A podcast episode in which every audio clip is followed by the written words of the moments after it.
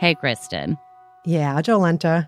I have to confess something to you. There is a diet that lives rent-free in my head. I think about it probably once a week. Oh, God. There are like thousands of diets out there. Which one? I am so curious. Which one lives rent-free in your head? It's the tapeworm diet. Oh, God. Really? The tapeworm diet? Oh, God. That's the one where you literally ingest a tapeworm, right? Yes, yes. Back when I was in high school, I would daydream about having a little worm in my guts that would absorb like most of the calories I took in so I could just eat whatever I wanted. It is so gross. But also in our diet-obsessed America, our I want to be skinny without trying America. Right, exactly. It is, you know, weirdly understandable. Yeah. Yeah. So let's worm our way into this topic because I'm Jolenta Greenberg. And I'm Kristen Meinzer. And this is How to Be Fine.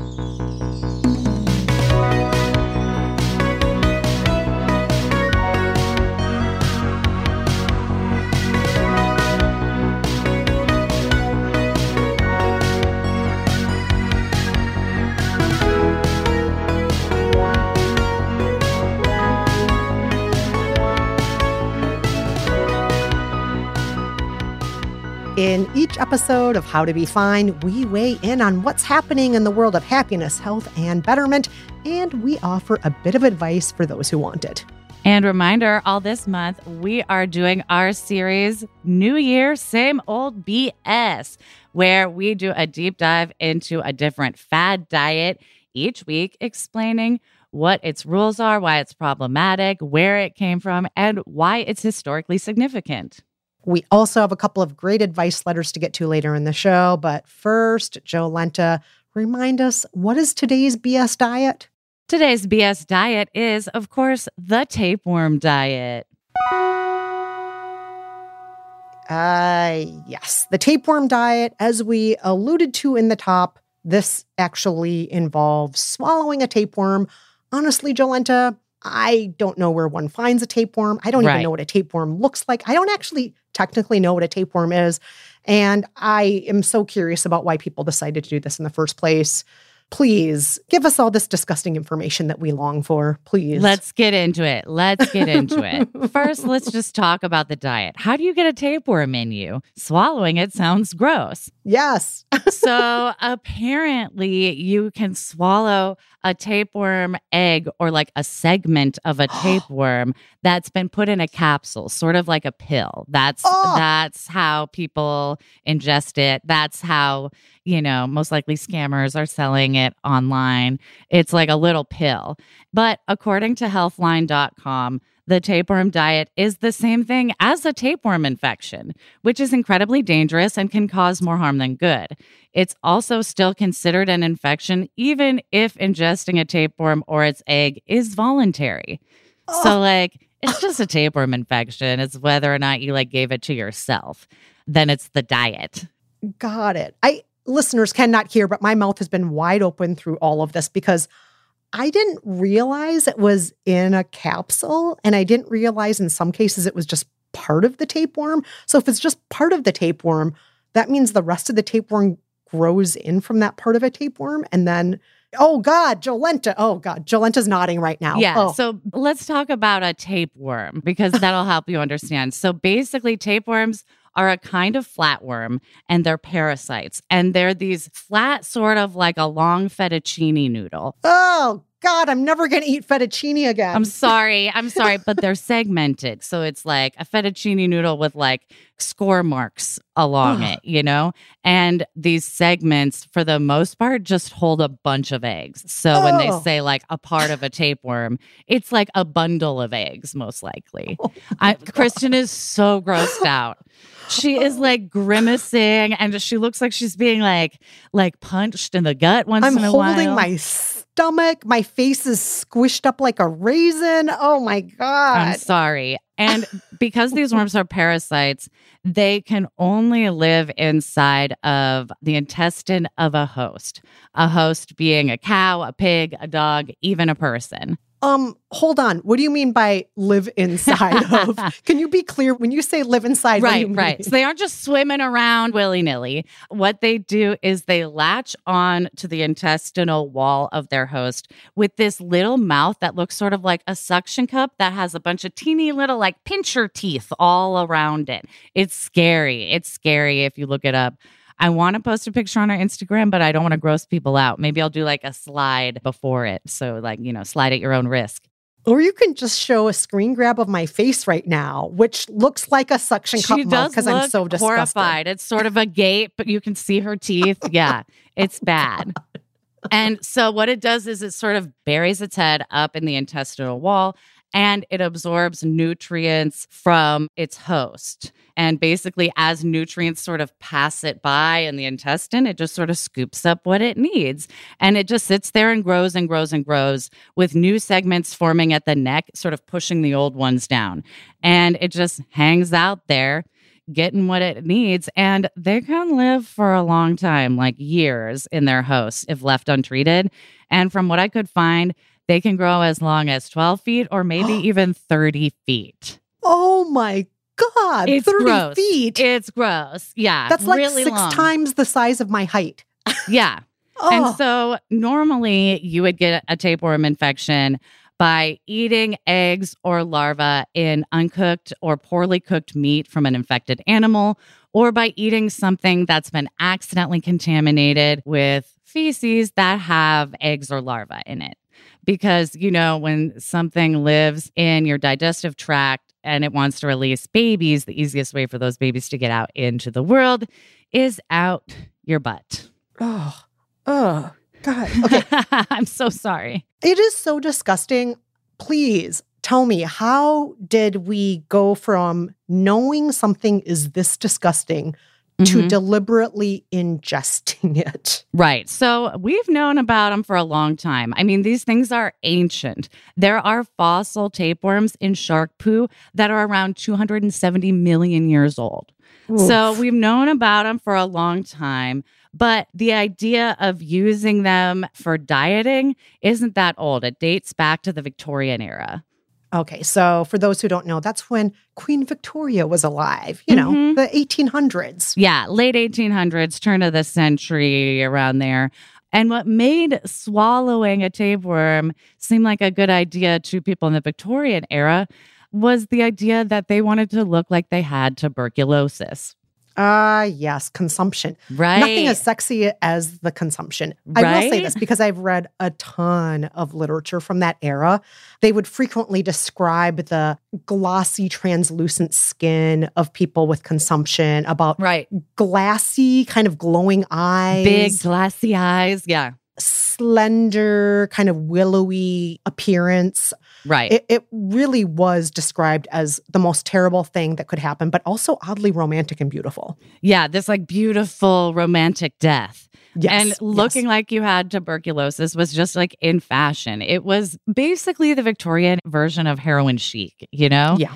A TB infection attacks the lungs and other organs. It curbs your appetite and basically makes you waste away to death.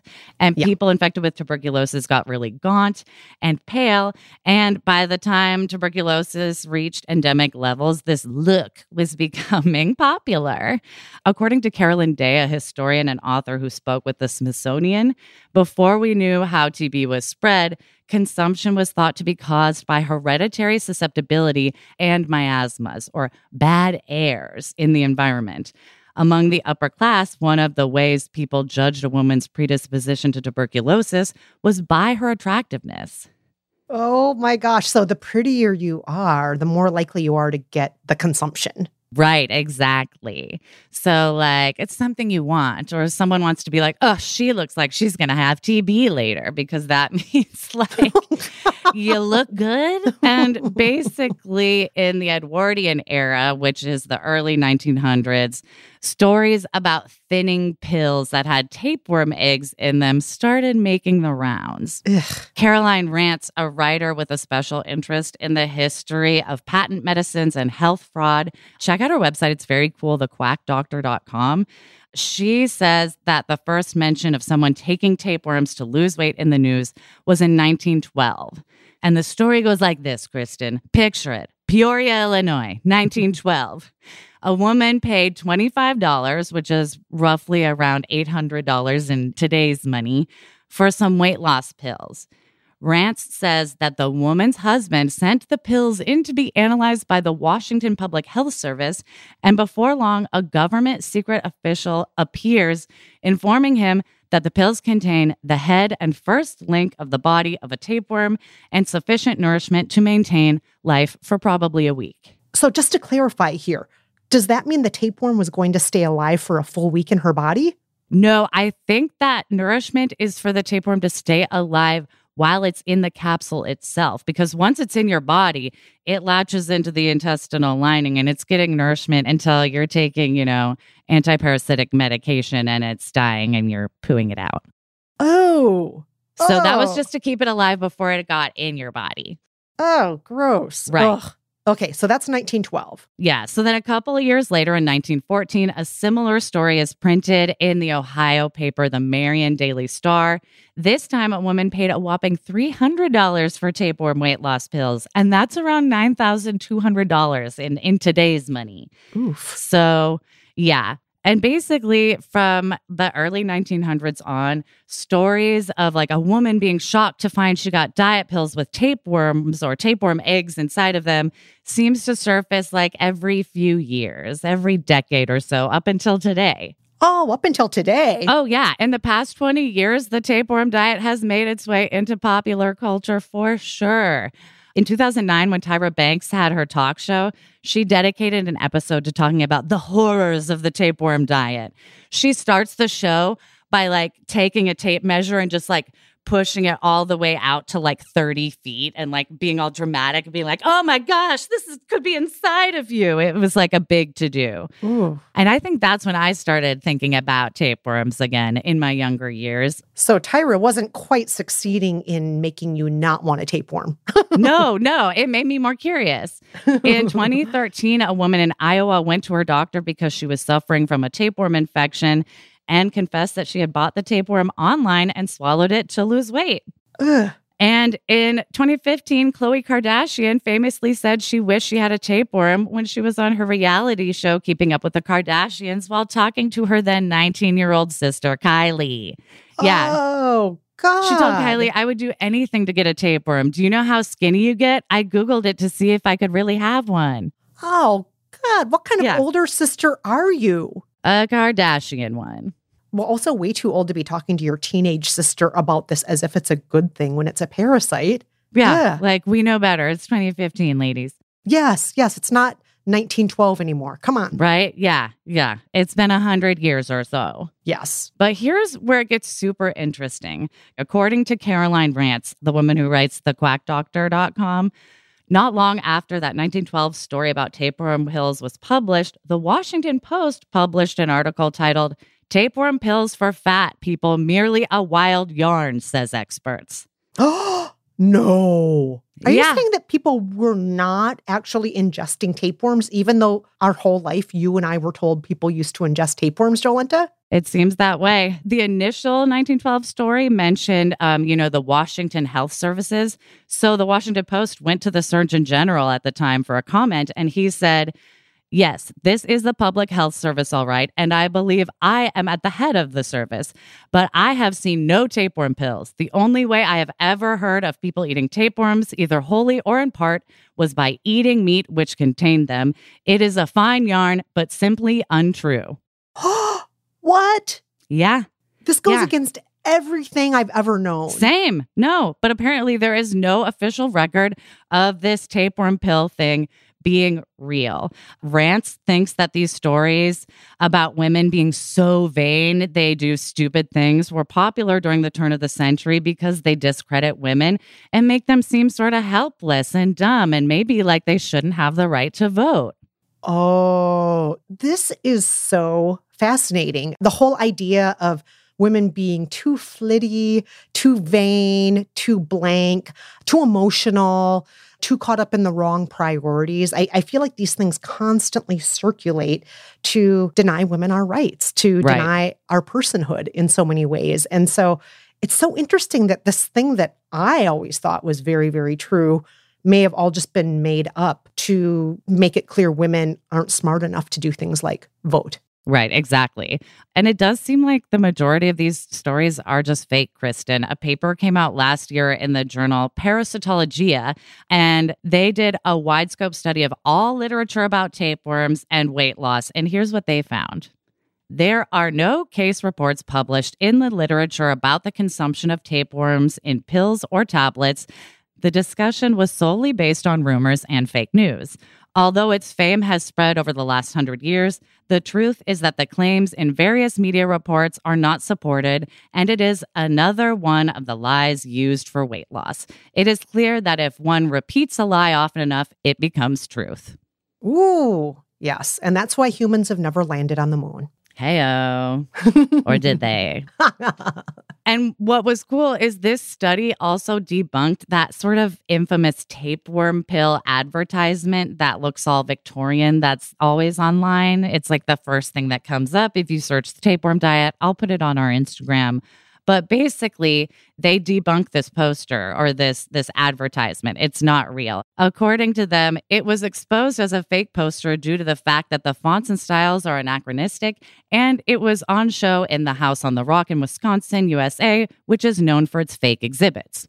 Okay, I just learned two things there. One, that ad that I have definitely seen before is fake. And two, that the House on the Rock is full of fake things. What? I'm sorry. I didn't even know what the House on the Rock was. Well, if you were in the upper Midwest as much as I was growing up, you'd know that that place is supposed to not be fake. But apparently, wow, it's all fake. So much BS everywhere, Jolenta. Right. So most of it's BS. Although, based on what I could find, it does seem like that 2013 story about the woman who got a tapeworm online and like went and confessed to her doctor. That's why she was having stomach problems. That does seem to be real. And I think it might be a case of an urban legend that's so intriguing. Some people go so far as to try to profit off of it by selling real or fake tapeworm pills. And there's so much pressure to be thin, and the idea of being able to eat whatever you want without gaining weight is so appealing that some people are going to try it. Oh, yeah. I can see that happening in our world, and not just in today's modern world, but I feel like throughout history, I think back to snake oil salesmen. Exactly. Yeah, we want to believe it. Thus, it somehow becomes a product, and then people start taking it, right? Right, yeah. So, it's made up, and then it becomes real, but it's still not real. Yeah, yeah. But apparently, you can still find people offering tapeworm capsules, on the dark web, which I don't know how to get into, and I don't recommend doing it, but I tried it. What? I'm kidding. I didn't try it. Oh, good. Okay. I did not try swallowing a tapeworm, and no one should. Literally, no medical professional I could find recommends it.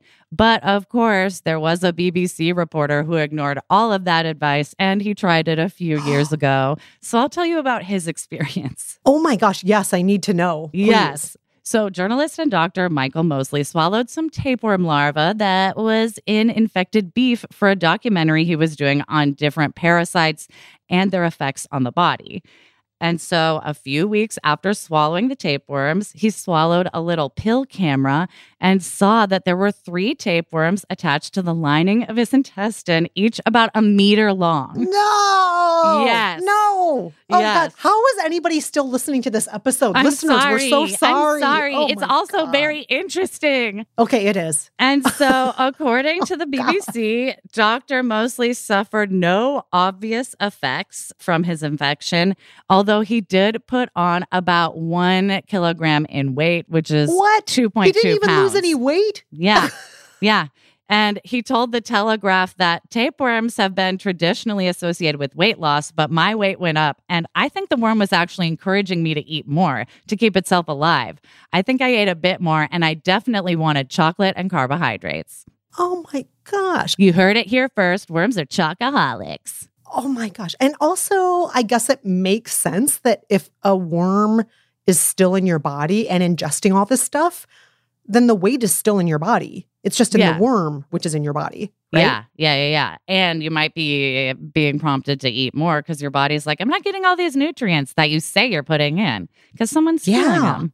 Or in his case, 3 someones were stealing them. Ew, God. Yeah. So you don't want a tapeworm infection. It's gross. It won't make you lose weight. And if you have one, you should get treated because they can lead to complications. Healthline.com says that average infections can cause abdominal pain, diarrhea, nausea, and a feeling of weakness. And the Mount Sinai website says that tapeworms can cause a blockage in the intestine, and they warn that sometimes tapeworm larvae can move out of the intestine. They can cause local growths and damage tissues such as the brain, eye, or heart. This condition is called cysticercosis, and this infection can also go to your brain and cause seizures and other nervous system problems. Oh, God, I'm making that face again. I'm sorry. This face has been on me this whole time. It is terrible. All of this stuff is terrible. Ugh. Right. So you want to not get a tapeworm. Don't get it. It won't make you lose weight. And it's not worth the risk. And to avoid getting a tapeworm, Mount Sinai recommends the following. Try not to eat raw meat. Cook whole cut meat to 145 degrees Fahrenheit, 63 Celsius, and ground meat to 160 degrees Fahrenheit, 71 Celsius. Use a food thermometer to measure the thickest part of the meat. And remember that freezing meat is not reliable because it may not kill all the eggs. And wash your hands well after using the toilet, especially after a bowel movement. So all in all, you don't want a tapeworm, and you should try not to get one. It's a fake diet, and it's not good for you. Oh, God. Oh, ugh. And it's just gross. It's so gross. So after hearing all that, Kristen, you think you're going to try a tapeworm diet anytime soon? I don't think I'm ever going to eat fettuccine again. I'm sorry. I didn't mean to ruin it for you. It's just what it looks like to me. Oh, listeners, God. We want to hear from you. Tell us, what are your thoughts on the tapeworm diet? Have you had a tapeworm? What was it like? Are you okay? Have you heard a good urban legend about a tapeworm diet? Let us know at KristenandJolenta@gmail.com or Facebook.com/groups/KristenandJolenta. Coming up, after I scrub my brain from this entire segment, we hear from a letter writer who's got a question about body acceptance.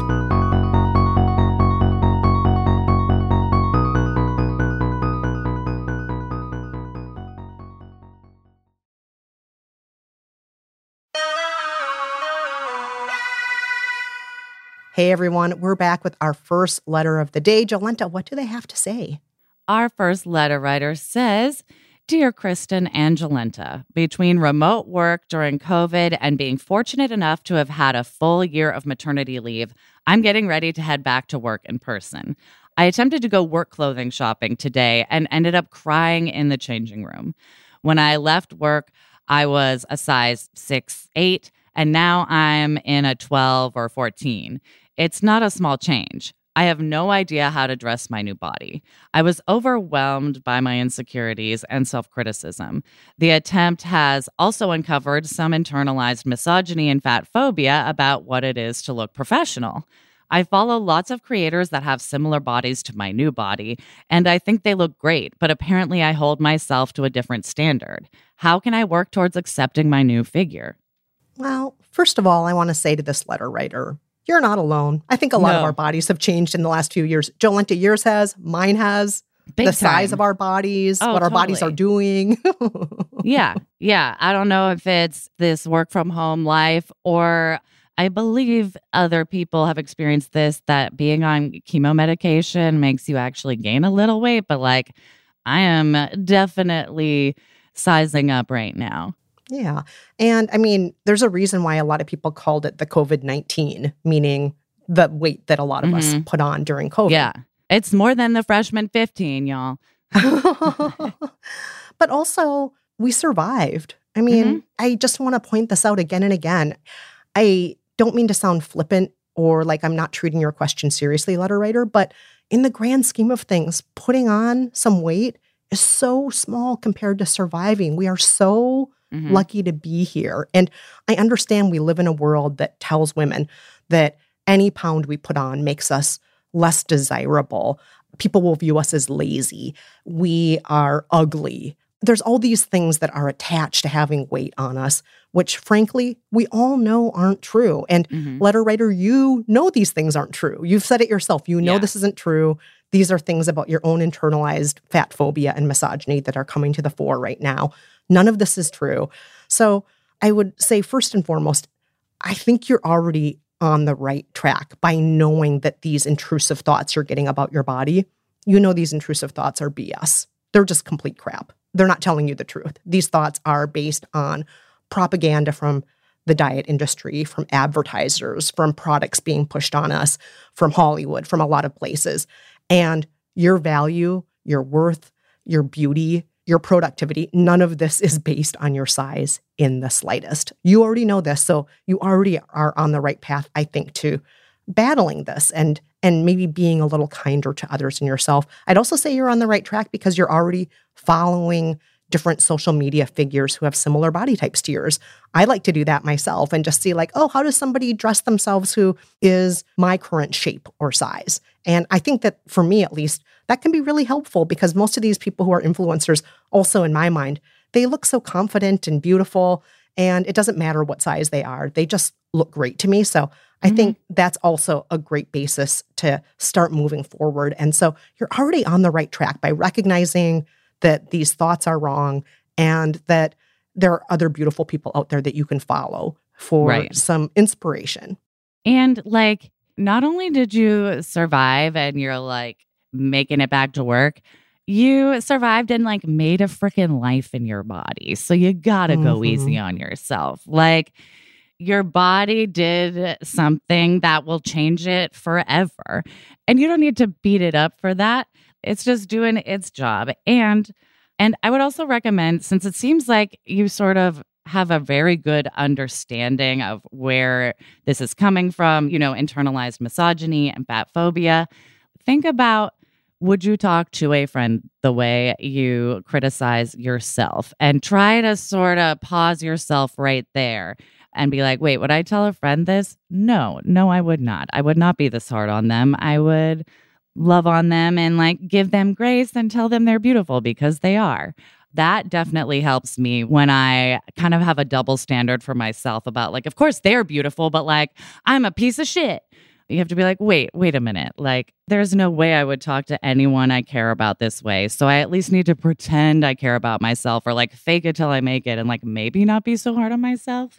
So I find it's a good way to sort of stop that negative self-talk and sort of reassess it and remember like it's not a fact, like Kristen said. It's just sort of a thought that's been fed to you by, you know, society at large, and remind yourself like, hey, I deserve love.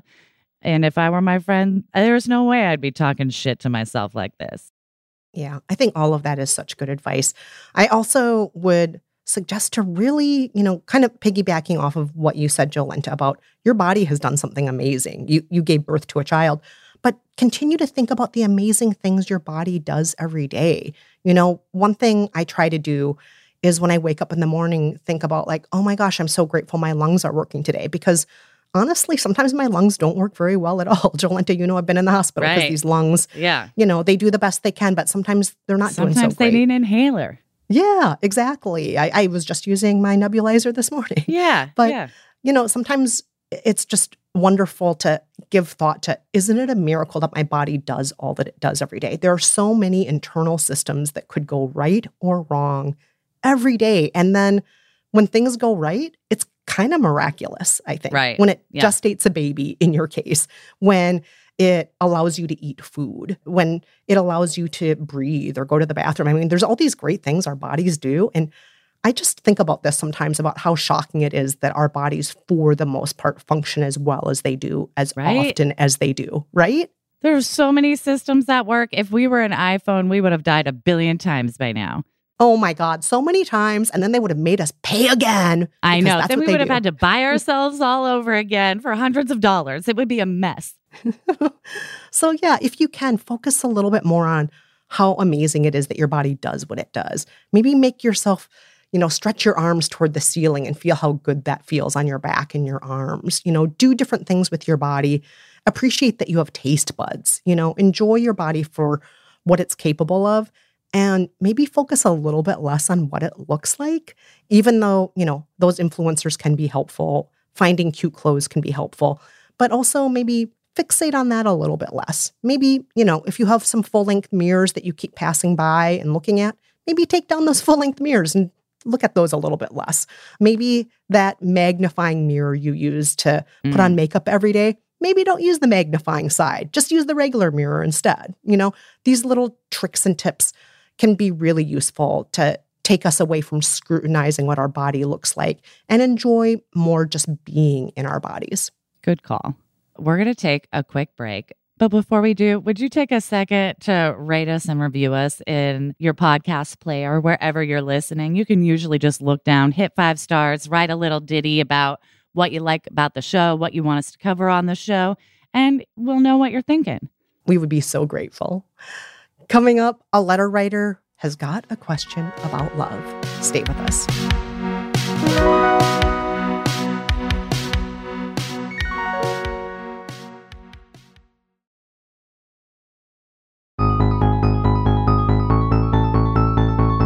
Okay, we are back with our second letter of the day. Kristen, would you read this one, please? Yes, our second letter writer says, Dear Kristen and Jolenta, do you ever get over unrequited love? I love this question. So simple, so poignant. So to the point, yeah. So, yeah, just like so direct. Do you ever get over unrequited love?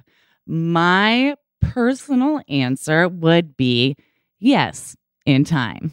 Would you agree, Kristen?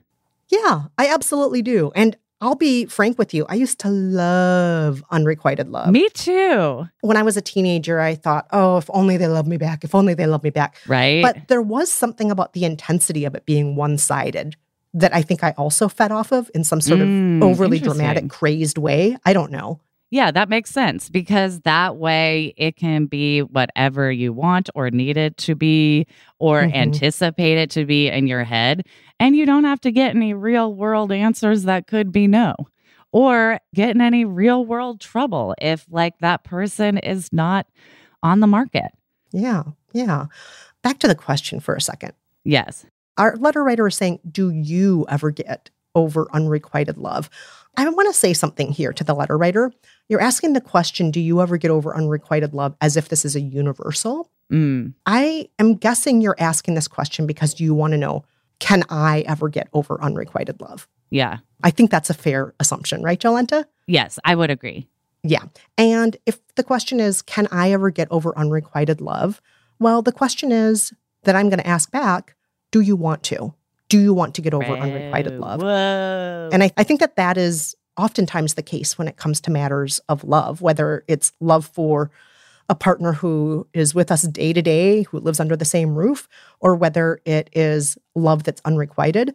The question comes up, do I want to love this person anymore? And I think if your answer is, I don't want to love this person anymore, it's causing me too much pain and heartache, it makes me feel silly that I am not searching out love for somebody who can actually reciprocate. If it's causing all of these things and you want to get over this unrequited love, I believe you can, because wanting to get over it, I believe, is the first step to getting over it. Right. And sometimes we might need help with that. Sometimes we might need to talk to a therapist. Sometimes we might need to swap stories with our friends night after night over coffee or a glass of wine, talking about all of the unrequited loves we've had in our lives.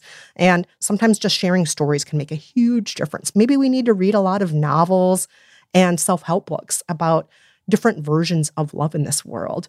Or maybe we need to get to the point, maybe with help from others, where we realize we're worthy of requited love, and we don't need to waste our energy on people who aren't going to love us back. And maybe it's not so romantic to have one-sided love. Maybe it's not worth your emotional energy and your heart and your soul. And if we start looking at unrequited love from all of these different angles, I think that we absolutely can get over unrequited love. And you, listener, in particular, I think you can get over it. I totally agree. And I'm going to go back to my personal experience because that's the only thing I can speak about when it comes to love. I have found that my unrequited love usually comes on pretty strong during like a phase of life. And often when I'm out of that phase, when I'm not like clinging to the same values or like idealizing the same things anymore, that's when I can kind of let go of that unrequited love. But, you know, like I found when I was an undergrad studying acting, I had some unrequited love for like an actor I met at some benefit that I was volunteering at. And, you know, once I sort of got out of the idealizing people who aren't in school and are like trying to make a living at acting, I was like, oh, I'm not as obsessed with this person as I thought I was. I was just sort of obsessed with their lifestyle and their vibe. And once you sort of grow past like what you're yearning for in life, I feel like that helps you sort of grow out of what you're yearning for in the unrequited love scenario. And also, as someone who has had the weird fortune of sleeping with two people who were unrequited loves, like long after they were unrequited loves, I can tell you the sex was always bad. And they're always like way weirder, way less romantic, way creepier than you remembered thinking they were. And it's just... it's never good. It's never been good for me. I've only done it twice, but both times it's been like, ooh, what am I doing? I regret that. It was better back, you know, 10 years ago when I had you on a pedestal. So also just try to think of it that way. You know, in real life, if you slept with them, for all you know, it could be awful. The chemistry could totally not be there. And like...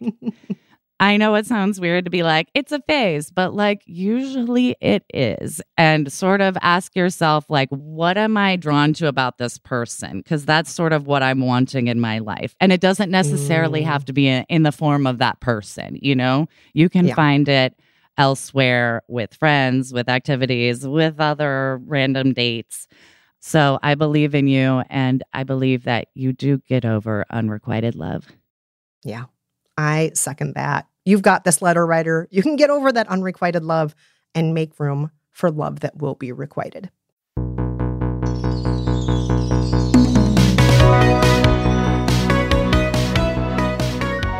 And that's it for this episode of How to Be Fine.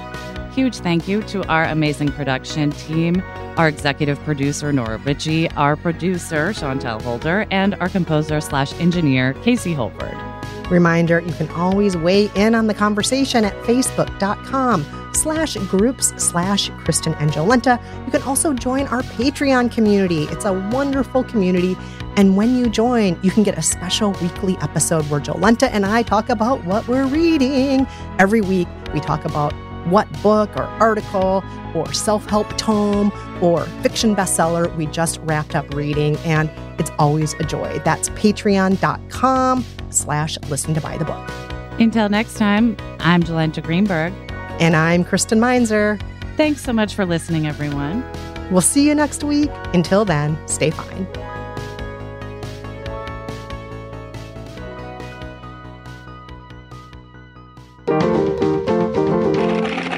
Stitcher.